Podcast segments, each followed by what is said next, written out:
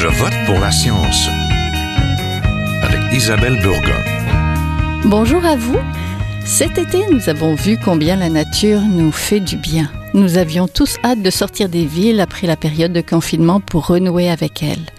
Cela ne s'est pas fait sans anicroche et les plages de Gaspésie en témoignent encore. Déchets plastiques laissés derrière soi, ornières creusées par les roues des véhicules, plantes piétinées, les touristes oublient parfois la fragilité des milieux naturels qu'ils visitent.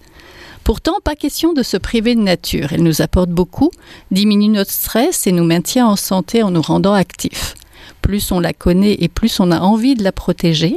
À Je vote pour la science aujourd'hui, nous parlons de la nature, de ses bienfaits et de sa fragilité. Restez avec nous.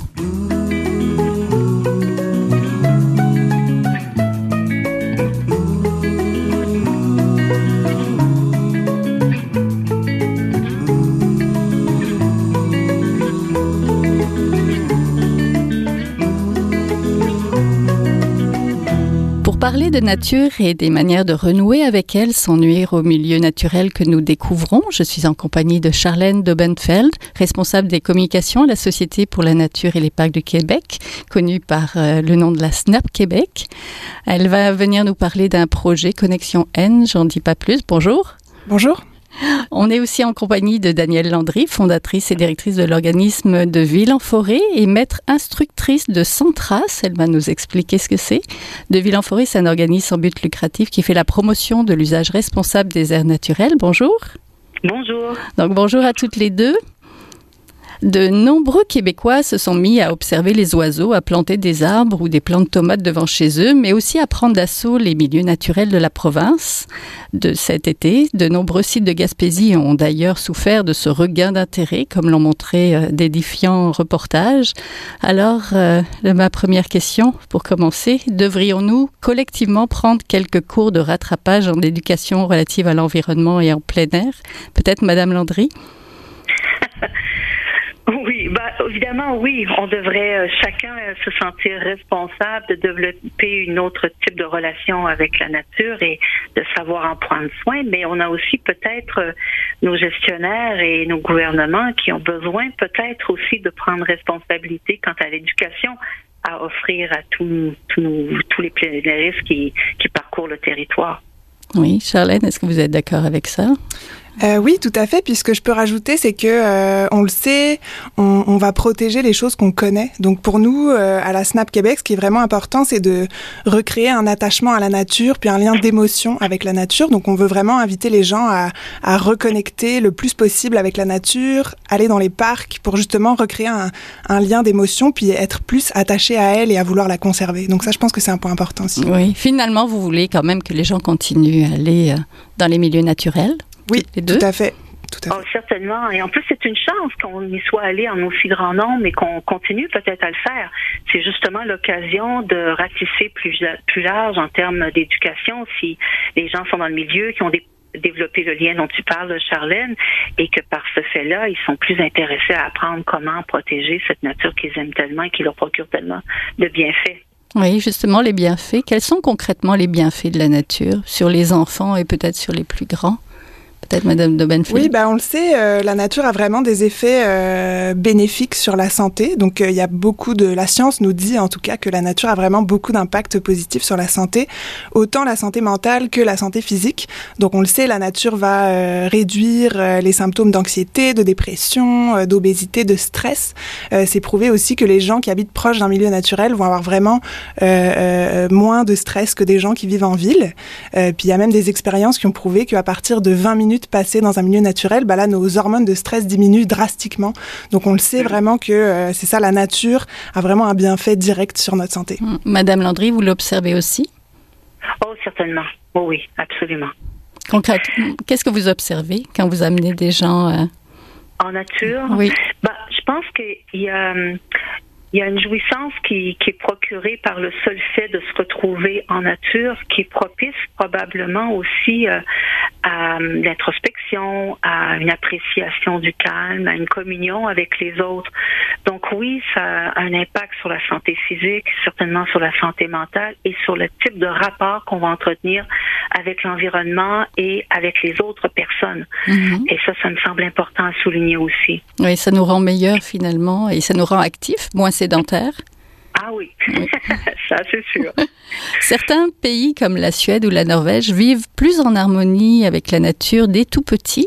L'enfance serait d'ailleurs un moment clé pour établir une relation harmonieuse et positive avec la nature. Il y a donc beaucoup de bénéfices à aller jouer dehors.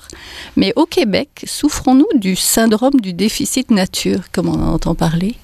Peut-être. Euh, oui, bah, je pense que c'est ça le déficit nature. On en entend de plus en plus parler. C'est vraiment un... donc ça définit un peu le, manque de connexion avec la nature, le manque de contact vraiment avec la nature. Puis je pense que il y a plein de facteurs. C'est autant l'urbanisation des sociétés, nos rythmes de vie un peu fous, euh, même pour les enfants qui ont des emplois du temps surchargés. Euh, mais on le sait que, que, la nature a vraiment des effets bénéfiques sur le développement des enfants.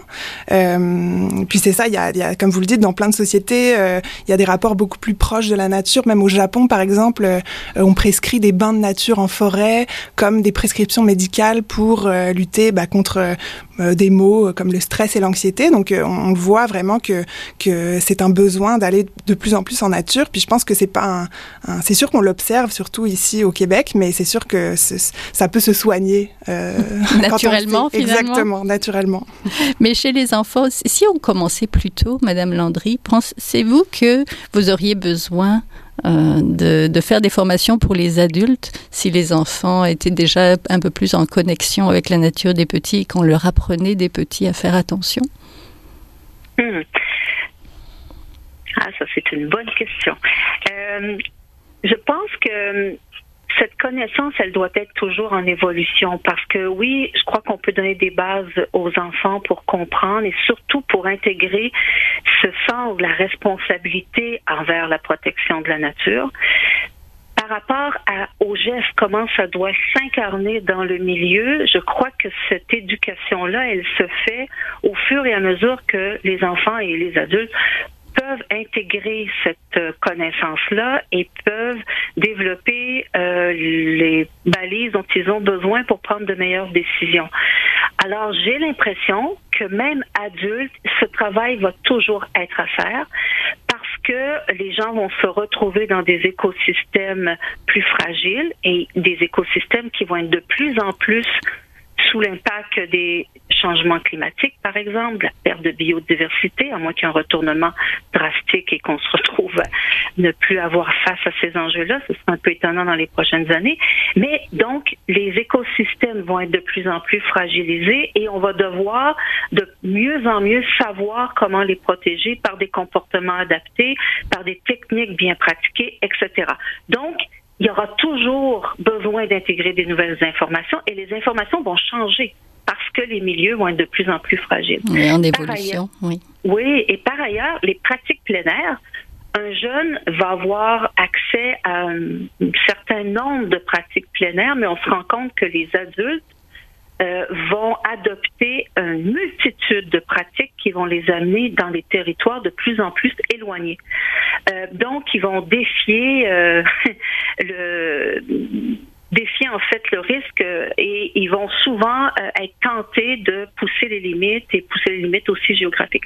Donc, ce faisant, euh, à la fois des écosystèmes différents qu'il faut, auxquels il faut s'adapter, mais aussi la pratique plein air qui va nous amener à devoir développer des techniques encore mieux adaptées. On ne fait pas les mêmes techniques si on est en escalade versus si on est sur l'eau ou si on est à pied dans un sentier. Mhm. Donc, euh, tout ça va faire que je crois qu'au cours de la vie, ça fait partie de la formation continue, si on peut dire, de tout bon plénériste, et de continuer à se former et de comprendre le territoire dans lequel il se trouve et sa pratique pour mieux l'adapter. Alors oui, les enfants ont créé cette ouverture, cette, euh, on intègre des valeurs à l'intérieur de leur chaîne de valeurs et on et tranquillement, pas vite, on leur permet d'adopter des comportements, mais je crois que ça va évoluer tout au long de la vie. Tout à fait. À la SNAP, vous avez un projet Connexion N, Connexion Nature. Oui, tout à fait. Alors c'est un projet euh, qu'on a monté pour euh, faire vivre une première expérience de plein air à des jeunes euh, justement qui sont en, déficit nature. Donc on organise cet événement-là avec des nouveaux arrivants. Puis à la base, cet événement Connexion N, on en a eu l'idée via un autre événement donc qui s'appelle Grâce à la nature. Grâce à la nature, c'est un événement qu'on organise à chaque année le dimanche de l'Action de grâce dans plein de parcs partout à travers le Québec. Donc où on veut inviter les gens à remercier la nature pour tous ces bienfaits. Donc avant, on sait que l'Action de grâce, c'était une fête où on remerciait les champs de nous avoir euh, nourris tout au long de l'année. Puis c'est un peu perdu de son sens euh, dans les dernières années. Donc on s'est dit, bah, pourquoi pas redonner un sens à cette, euh, cette action de grâce et puis pourquoi pas donner rendre grâce à la nature. Donc euh, on se rend dans plusieurs parcs le dimanche de l'action de grâce. Cette année c'est le dimanche 11 octobre. Euh, puis en fait on anime plein d'activités pour inviter les gens à se connecter avec la nature. Donc comme je disais en début d'émission, recréer un lien d'émotion avec la nature. Donc on invite les gens à faire des petits câlins aux arbres. On invite les enfants à faire des souhaits pour la nature dans des arbres à souhaits. Donc c'est vraiment très ludique. Puis c'est un, un, moyen aussi de, c'est ça, redonner le, aux gens le sens de l'attachement avec la nature. Euh, puis en organisant cet événement-là, on s'est dit bon bah pourquoi pas faire aussi une, levée de fonds. Donc grâce à la nature, c'est aussi une campagne de levée de fonds de la Snap Québec. Et on s'est dit bon bah avec tout cet argent qu'on va ramasser, euh, euh, tous les tous les gens qui vont faire des dons pour la nature, on va le diviser en trois pôles. Donc il y a une partie de cet argent qui va vraiment à notre activité à la Snap Québec, qui est de créer des aires protégées au Québec, puis protéger plus de territoires. Il y a une autre partie qui va pour des inventaires de biodiversité. Donc là, on se rend dans les parcs, puis on fait des inventaires d'espèces inconnues. Puis une troisième partie, on s'est dit, bon, bah là, ça serait le fun de redonner à des jeunes qui n'ont pas la chance d'aller en nature, bah, d'utiliser ce, ce, financement puis cet argent qu'on a pour euh, faire vivre une première expérience de plein air euh, à des jeunes. Donc, euh, Connexion N, c'est un, une fin de semaine, donc trois jours d'immersion totale en nature. on est allé déjà depuis 2017 trois fois au parc du Mont-Tremblant, donc avec une vingtaine de jeunes. Puis, grâce à un partenariat qu'on a avec la CEPAC, donc qui nous accueille au parc du Mont-Tremblant, on a aussi la fondation Monique Fitzbach qui fait de l'éducation à l'environnement, donc qui nous aide à faire ce lien-là avec les écoles. Et puis aussi l'association des camps du Québec qui eux vont plus nous aider au niveau euh, euh, terrain, donc avoir les tentes, le, matériel de camping, euh, de cuisine, etc. puis on a un autre partenaire, donc on est cinq dans cette aventure-là, qui est MEC. Donc MEC qui va offrir du matériel de plein air aux jeunes. Donc en fait les jeunes vont, on, va les chercher à l'école, puis là on prend en charge tout ça pour eux. ils repartent chez eux avec un, un sleeping bag, un sac de couchage, avec des souliers de randonnée, avec une gourde. Fait qu'ils repartent aussi équipés pour euh, euh après ce premier contact, exactement pour recommencer l'expérience, parce qu'on le sait que notamment l'accès au matériel de plein air, c'est une des barrières mm. euh, pour de nombreux jeunes puis de nombreuses familles euh, pour l'accès à la nature. Donc c'est ça, Connexion N, c'est vraiment immerger ces jeunes-là, les reconnecter avec la nature euh, notamment, bah, c'est ça, on le disait, pour leur santé, c'est important, mais aussi euh, on emmène euh, une vingtaine de nouveaux arrivants au Québec, donc c'est vraiment des jeunes immigrants. Puis on pense que ça, ça peut vraiment aider pour leur intégration, faire le lien mhm. avec leur, leur pays d'accueil, leur pays d'adoption. Et intégrer dans la nature aussi, parce que ce qu'on veut, on les veut connecter, et de toute façon on veut tout le monde connecter, parce que la déconnexion avec la nature pourrait être à l'origine même de surexploitation, de pollution, de dégradation des habitats. Nous protégeons ce que nous, nous connaissons, vous l'avez dit au début. La nature nous fait du bien, mais est-ce qu'on lui rend bien ce bien-là, Madame Landry? Hein, Comme on l'a vu en Gaspésie, par exemple. Non, je pense que euh, on, sait que nos sociétés causent beaucoup de, problèmes à l'environnement, ça c'est clair. Euh, mais si on regarde individuellement par euh, notre pratique du plein air, on reproduit des fois un peu à petite échelle cette exploitation de la ressource naturelle en fait.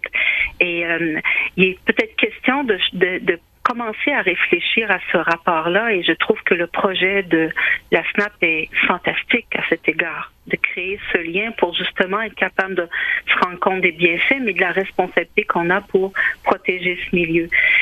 Mais en fait, euh, probablement qu'on manque beaucoup de connaissances et qu'on a un peu de difficulté à traduire les connaissances ou l'information qu'on reçoit sur les enjeux environnementaux euh, de façon à savoir comment euh, prendre de meilleures décisions quand on se retrouve dans les milieux naturels. Alors peut-être qu'on comprend pas assez euh, individuellement et en groupe euh, comment les écosystèmes fonctionnent. et comment notre interaction justement peut avoir sur le, temps avec l'effet cumulatif un impact euh, extrêmement important.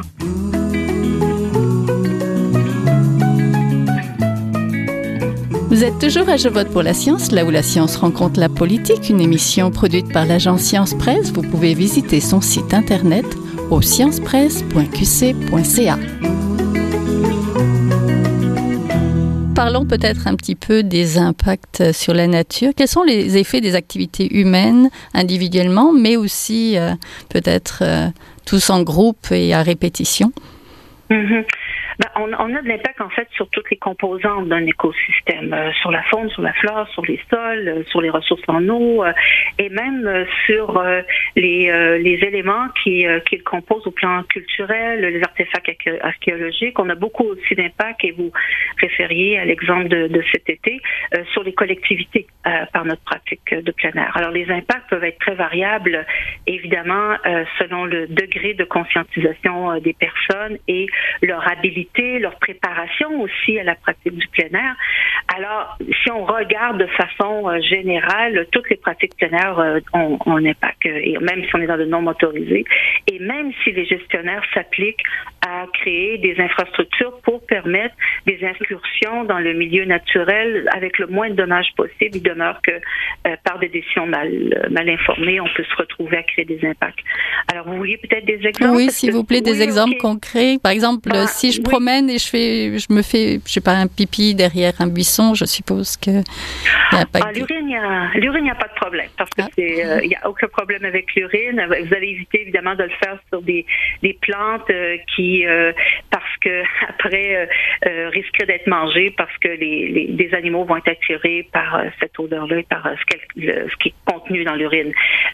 on va éviter de faire ça. On va éviter aussi de le faire dans des lieux où il y a beaucoup de concentration de personnes parce que évidemment les odeurs risqueraient d'être un peu fortes. Mais autrement, c'est beaucoup plus les excréments euh, solides qui posent un problème et on va vouloir protéger euh, surtout les ressources en eau, protéger aussi les gens et les animaux des expositions pathogènes qui sont contenus dans les euh, excréments et on va vouloir vraiment s'éloigner le plus possible pour pas risquer que des, des gens soient euh, exposés à la vue, euh, aussi des excréments, mais on va vouloir faciliter leur décomposition aussi en les enfouissant euh, dans, les, dans la matière organique dans le sol. Alors, il y a des principes et selon les milieux, on va effectivement creuser différemment ou enterrer différemment ces excréments-là. mais il y a les feux, par exemple. On sait qu'il y a des interdictions de feu qui sont réguliers, régulières, c'est-à-dire en, en, saison estivale.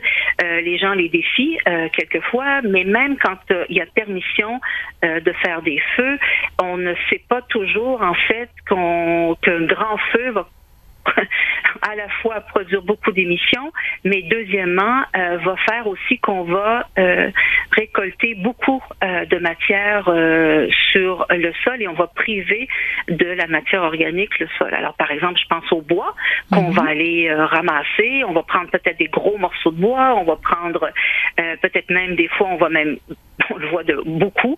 On va même bûcher dans le bois euh, pour pouvoir avoir euh, ce beau gros arbre qui était mort et qu'on va prendre pour allumer notre feu ou en tout cas alimenter le feu. Euh, par ce fait-là, on va piétiner aussi beaucoup alentour des mhm. emplacements, par exemple, de camping. Donc, on va effectivement piétiner la végétation. Alors, tout ça, ça va priver, en fait, le sol et le milieu de la possibilité de se régénérer facilement. Bon, je vais vite un peu, là, oui, oui, oui, oui. par la baignade, par exemple, si je prends pas la peine d'éponger mon corps avant, ben je vais plonger avec euh, la lotion euh, euh, que j'ai sur le corps, la lotion solaire, avec l'antimoustique aussi que j'ai sur le corps, et ça, ça vient s'ajouter mhm.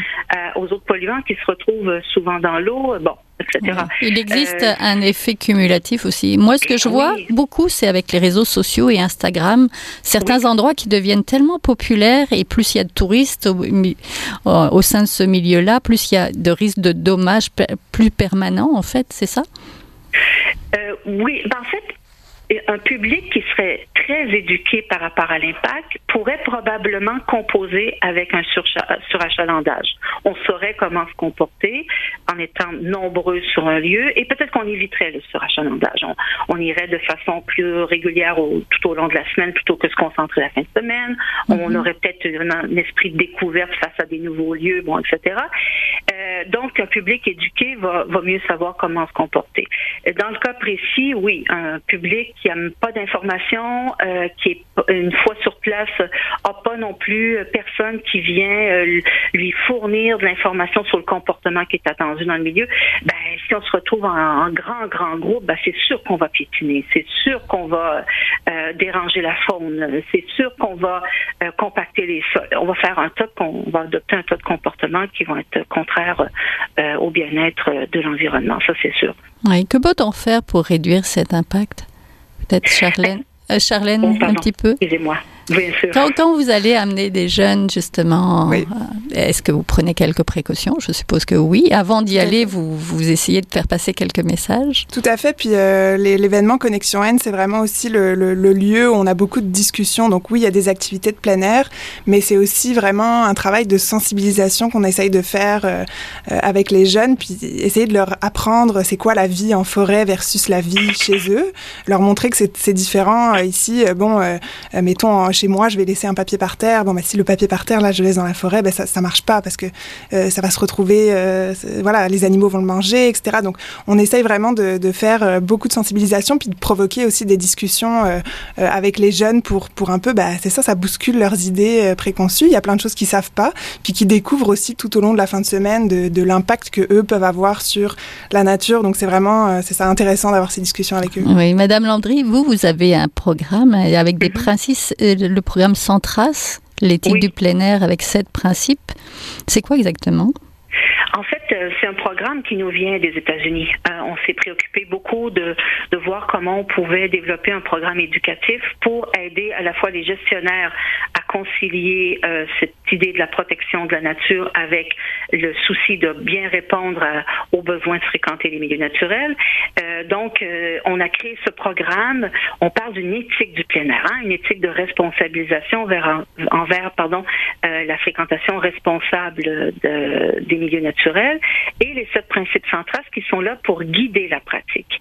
Alors, les sept principes centrales sont basés en fait sur toute une pédagogie qui permet justement d'enseigner aux gens un peu comment ces écosystèmes fonctionnent et justement les impacts que l'on peut avoir, quelles sont ses conséquences sur euh, le milieu, sur toutes ses composantes. Et par la suite, comment en fait on peut avoir apprendre à réduire cette incidence-là. C'est sûr qu'il y a des impacts qui sont inévitables, mais il y en a beaucoup d'autres qu'on peut éviter ou qu'on peut au moins minimiser.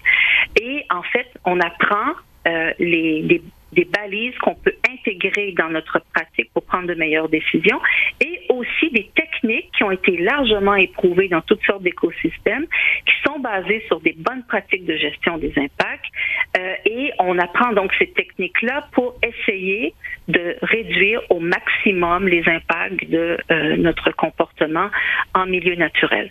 Euh, donc ce programme-là, il est extrêmement bien structuré.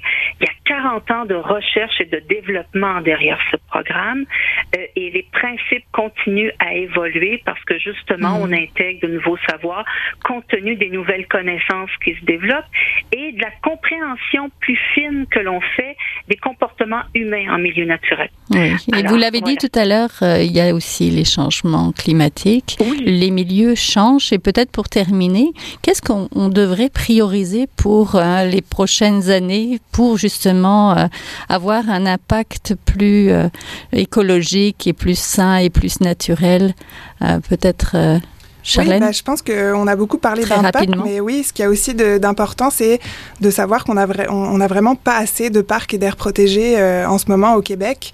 Euh, il faut savoir que euh, les gouvernements ont des objectifs internationaux à atteindre d'ici la fin de l'année, donc fin 2020. Donc notamment 17% de protection des milieux terrestres et 10% des milieux marins. Puis il faut savoir qu'en ce moment, on est à 10%, un tout petit peu plus que 10% en termes de protection du territoire. Fait que ça, c'est aussi vraiment quelque chose sur lequel nous, on travaille, d'essayer de d'élargir le réseau d'air protégé au Québec pour avoir plus de milieux naturels qui vont effectivement nous permettre de lutter contre euh, les changements climatiques, de protéger la biodiversité, puis aussi, si elles sont accessibles, ces aires protégées-là, qui vont nous permettre de jouer sur la santé humaine, comme on le parlait en début d'émission. Donc, euh, Oui, Madame Landry, pour terminer, collectivement, au, point de vue peut-être politique, euh, qu'est-ce qu'on mm-hmm. devrait prioriser justement pour limiter tout ça? Moi, je préconise en fait, euh, et euh, il, y a, y a, beaucoup de gens qui militent en faveur aussi d'une politique nationale d'éducation relative à l'environnement et à l'éco-citoyenneté. Alors, je crois que c'est une nécessité qu'on ait cette politique qui permet en fait de faire un travail, euh, permettrait de faire un travail d'éducation et que les différentes instances prennent responsabilité par rapport à ce travail d'éducation, mais aussi qui puisse se faire dans tous les secteurs de l'éducation formelle et d'éducation informelle. Et à ce moment-là, rejoindre des publics dans le domaine du loisir, des sports, de l'éducation, on l'a dit tantôt, le tourisme, euh, de l'événementiel aussi en, en, milieu naturel. Alors, une politique, c'est d'un plan d'action, c'est sûr, euh, de moyens pour essayer de, de développer euh, des mesures sur le terrain, euh, mais aussi, ça interpelle tous les acteurs. Et ces acteurs-là ben, peuvent en fait euh, dès maintenant, même s'il n'y a pas de politique nationale, agir euh, pour en fait se doter euh, de mesures d'encadrement. Je pense qu'on a besoin de mesures d'éducation des publics et de cibles qui vont permettre de savoir en fait quels sont les impacts sur les milieux déjà qu'on observe ou qu'on voit qui sont en train de, de se créer.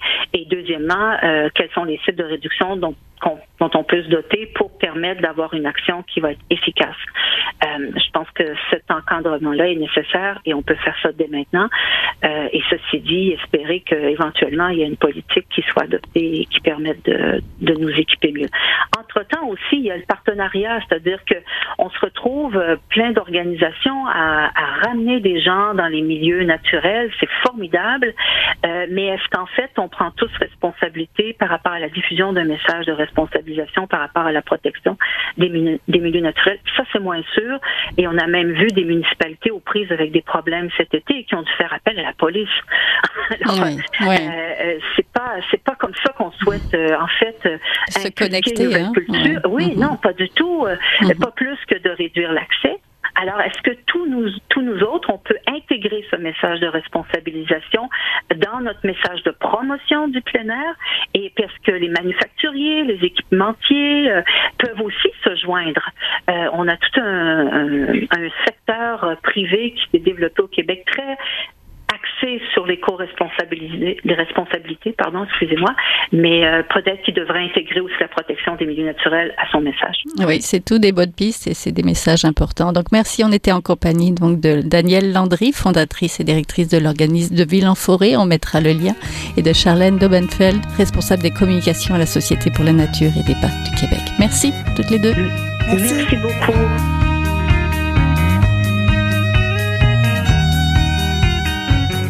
Voilà, c'est tout pour cette semaine. Je vote pour la science. C'est une production de l'agence Science Presse avec Radio VM, à la régie Daniel Fortin, à la recherche Aurélie Lagueux-Beloin, à la réalisation et au micro Isabelle Burguin. Prenez soin de vous et de vos proches. Restez bien informés sur Radio VM. Pour notre part, nous avons des rediffusions tout au long de la semaine. Vous pouvez nous écouter aussi en podcast sur le site de l'agence Science Presse. Et comme toujours, n'hésitez pas à partager cette émission si vous l'avez aimée. Portez-vous bien et bonne semaine. Jiahua est un chercheur typique de ceux pour qui les progrès de la bioinformatique ont préséance sur le sens biologique et pour qui la grosse science constitue